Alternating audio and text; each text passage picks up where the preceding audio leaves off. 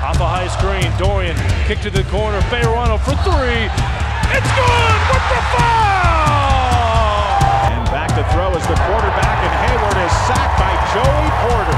Page takes it in, scores. J.D. Page. Boy, Stevens lets it go, and there's your touchdown. Michael Gallup. Got it down low, Hornung, dunk! And here come the students. Leading by 10. Here's Van Pelt. He's at the five. Touchdown, Colorado State. Guess who's back? What's up,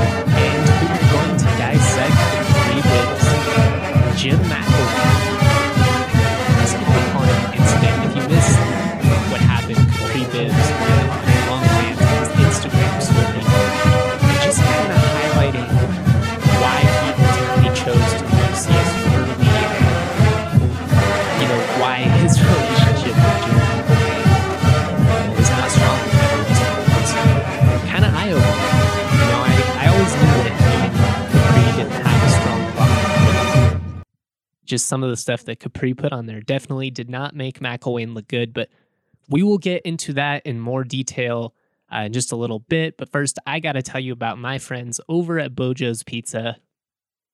Bojo's is Colorado's OG pizza location and is the only place you can get a true Colorado mountain pie. Right now, they are offering 30% off takeout when you ask for it.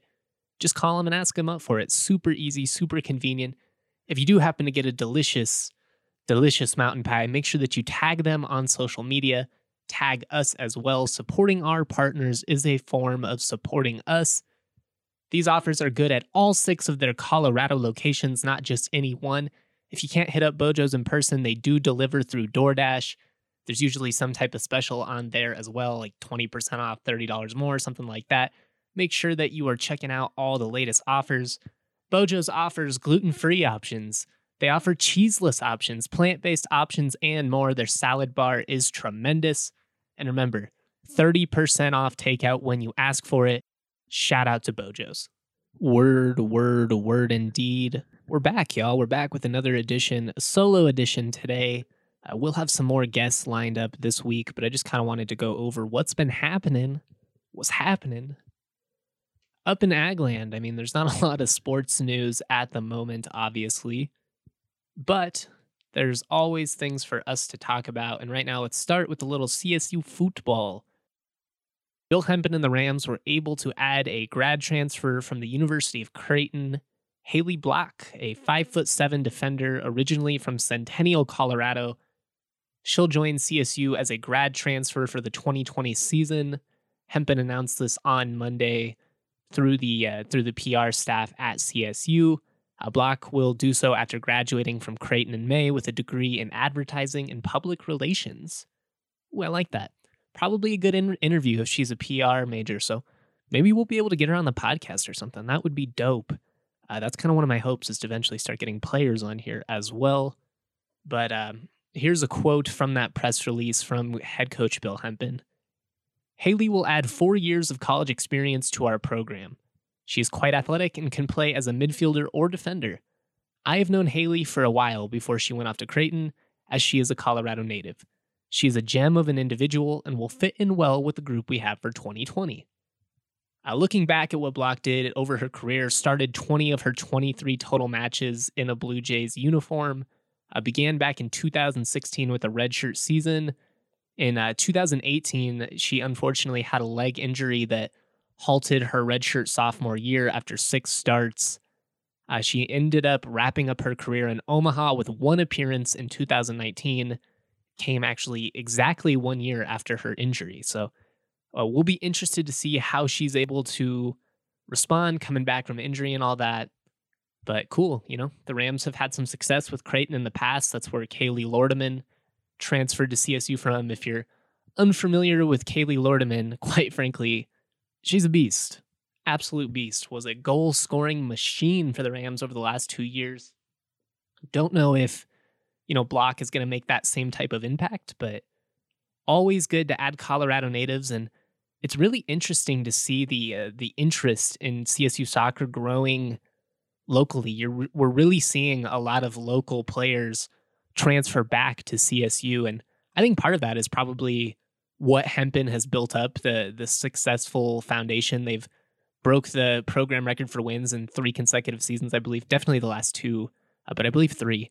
And you know, they're just they're getting back to their winning ways. I talked about it a lot in the fall, or they're establishing their winning ways. I should say you can't really get back to something if you never had them in the first place. But what Hempen has been able to do over these last, you know, five or six years is really, really impressive. And I think eventually you're going to see it start translating with kids from Colorado signing with CSU out of high school. You know, it's good to see the interest in, a lot of these people coming back to the state. But once CSU starts signing some of these top notch local players, you know, the program could really, really rise exponentially because the the high school soccer scene in Colorado is very strong. They're just there's so many strong prep leagues. It's definitely one of the better states in the country for for youth soccer. So just encouraging. I'm encouraged by it. I hope we get a soccer season this fall because I think the the Rams are on the verge of of something special. So nice addition for Bill Hempen and the football squad. Now that we have covered that, let's transition over to the gridiron, to the other football. let's let's talk a little recruiting. CSU football picked up its second verbal commit for 2021. Three-star cornerback Lathan Adams commits to CSU football.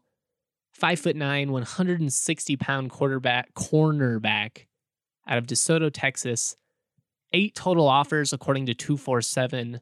Most notably, I would say the University of Kansas and Les Miles, UNLV, everything they've got going with the new stadium, new staff, Marcus Arroyo and SMU, which was actually where he was predicted to commit to, according to 247, uh, very strongly. I had him listed as 100%, but he committed to CSU on Twitter.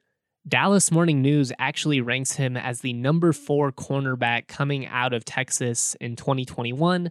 So nice little, nice little addition for CSU. DeSoto is definitely a football hotbed. Von Miller's from there. I believe that is where Laviska Shenault is from. So nice, nice little addition for CSU's 2021 class. I actually have not had a chance to speak with Adams yet, but Eddie Herz of the Loveland Reporter Herald was able to. This is a quote from his article. Highly recommend you check it out.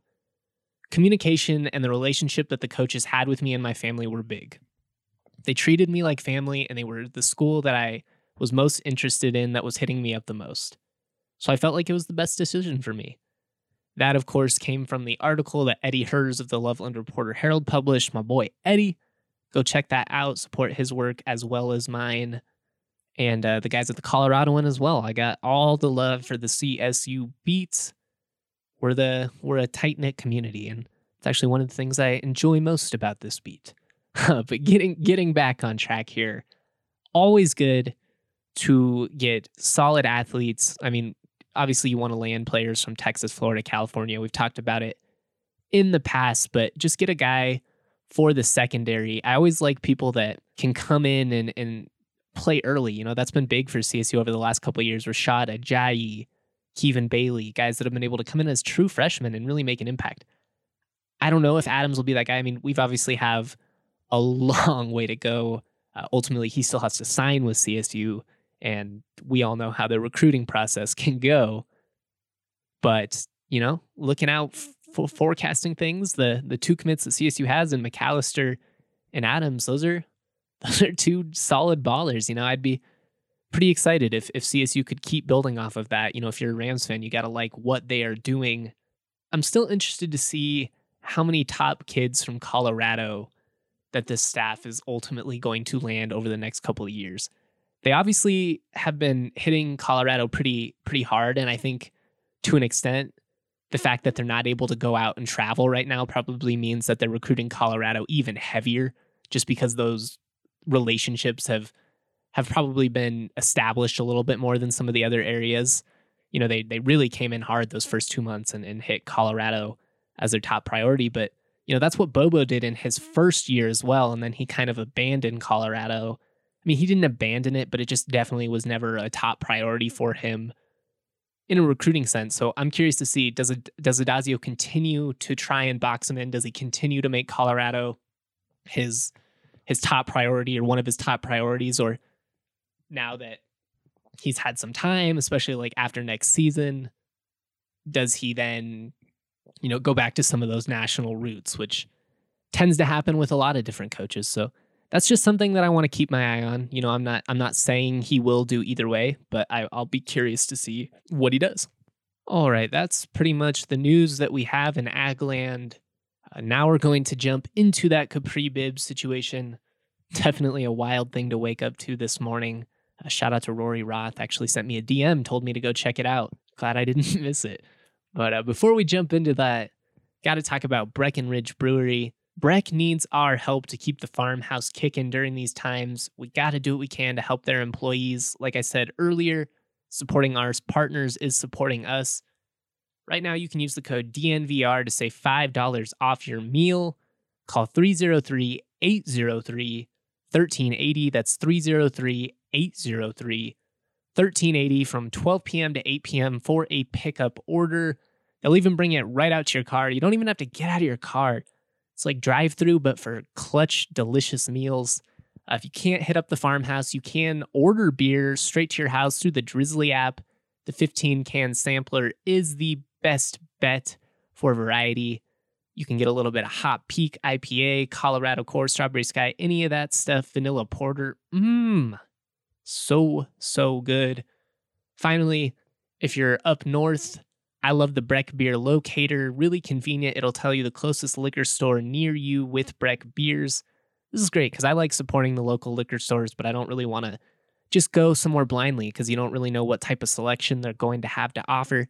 This takes all doubt out of the process. So clutch. Shout out to Breck. We love those guys so, so, so much. Second down. Bibbs looking left. Bibbs looking for the end zone. Touchdown, Colorado State. His first career score. Bibbs. Touchdown, Colorado State from two yards out.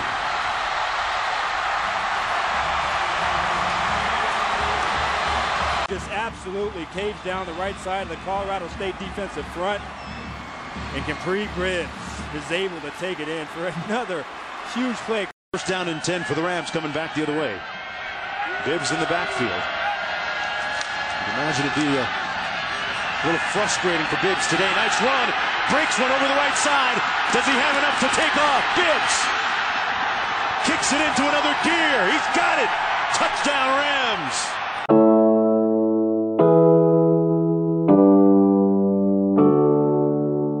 All right, let's jump right into this Kapri situation. Put a little montage there to kind of put you in the state of mind. Think about that incredible 2013 season in which Kapri had 281 carries, 1,741 yards, averaged 6.2 yards per carry, rushed for 31 touchdowns. Incredible 31 touchdowns on the year, and did so without ever starting until like week five. And so many of us always wondered why was that the case? Why did Kapri not start until week five? Now, the common knowledge of the situation was always that Kapri was not willing to bust his ass on special teams. He just didn't want to work hard. McElwain, generally considered a, a very tough coach, wasn't going to let that fly.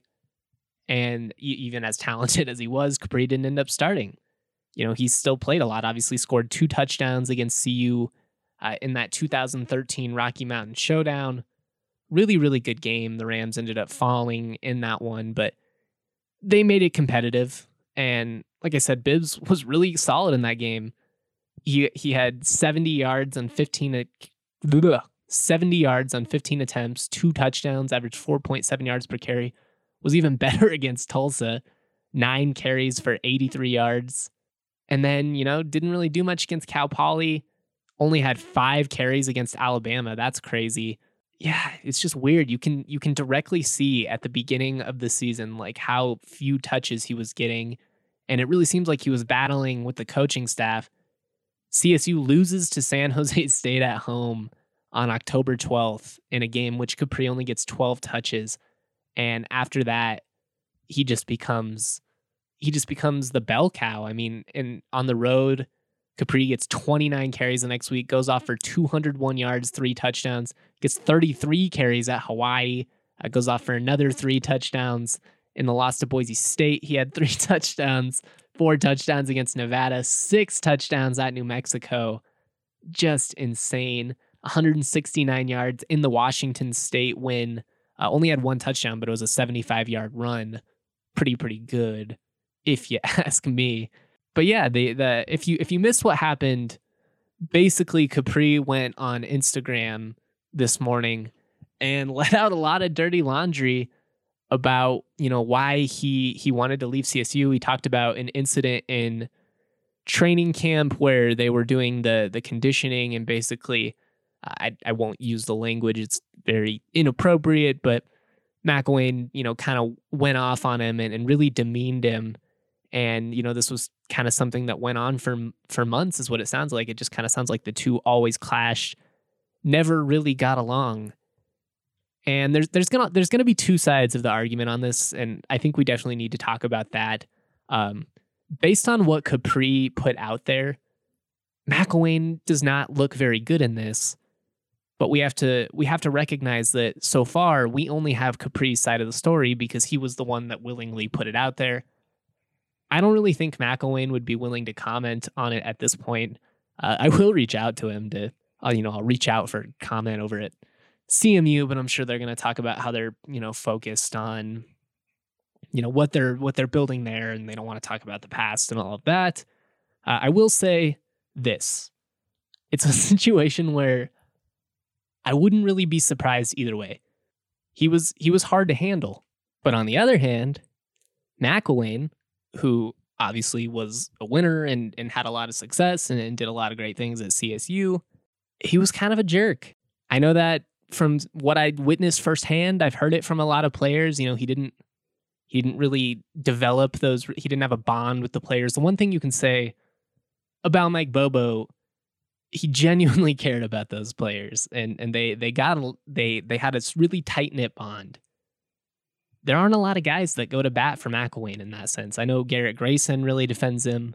Um, there, there's always going to be some, but this incident did not make McElwain look good at all, and it's really just disappointing because if you think about what could have been in 2014 if they could have just found a way to to work it out.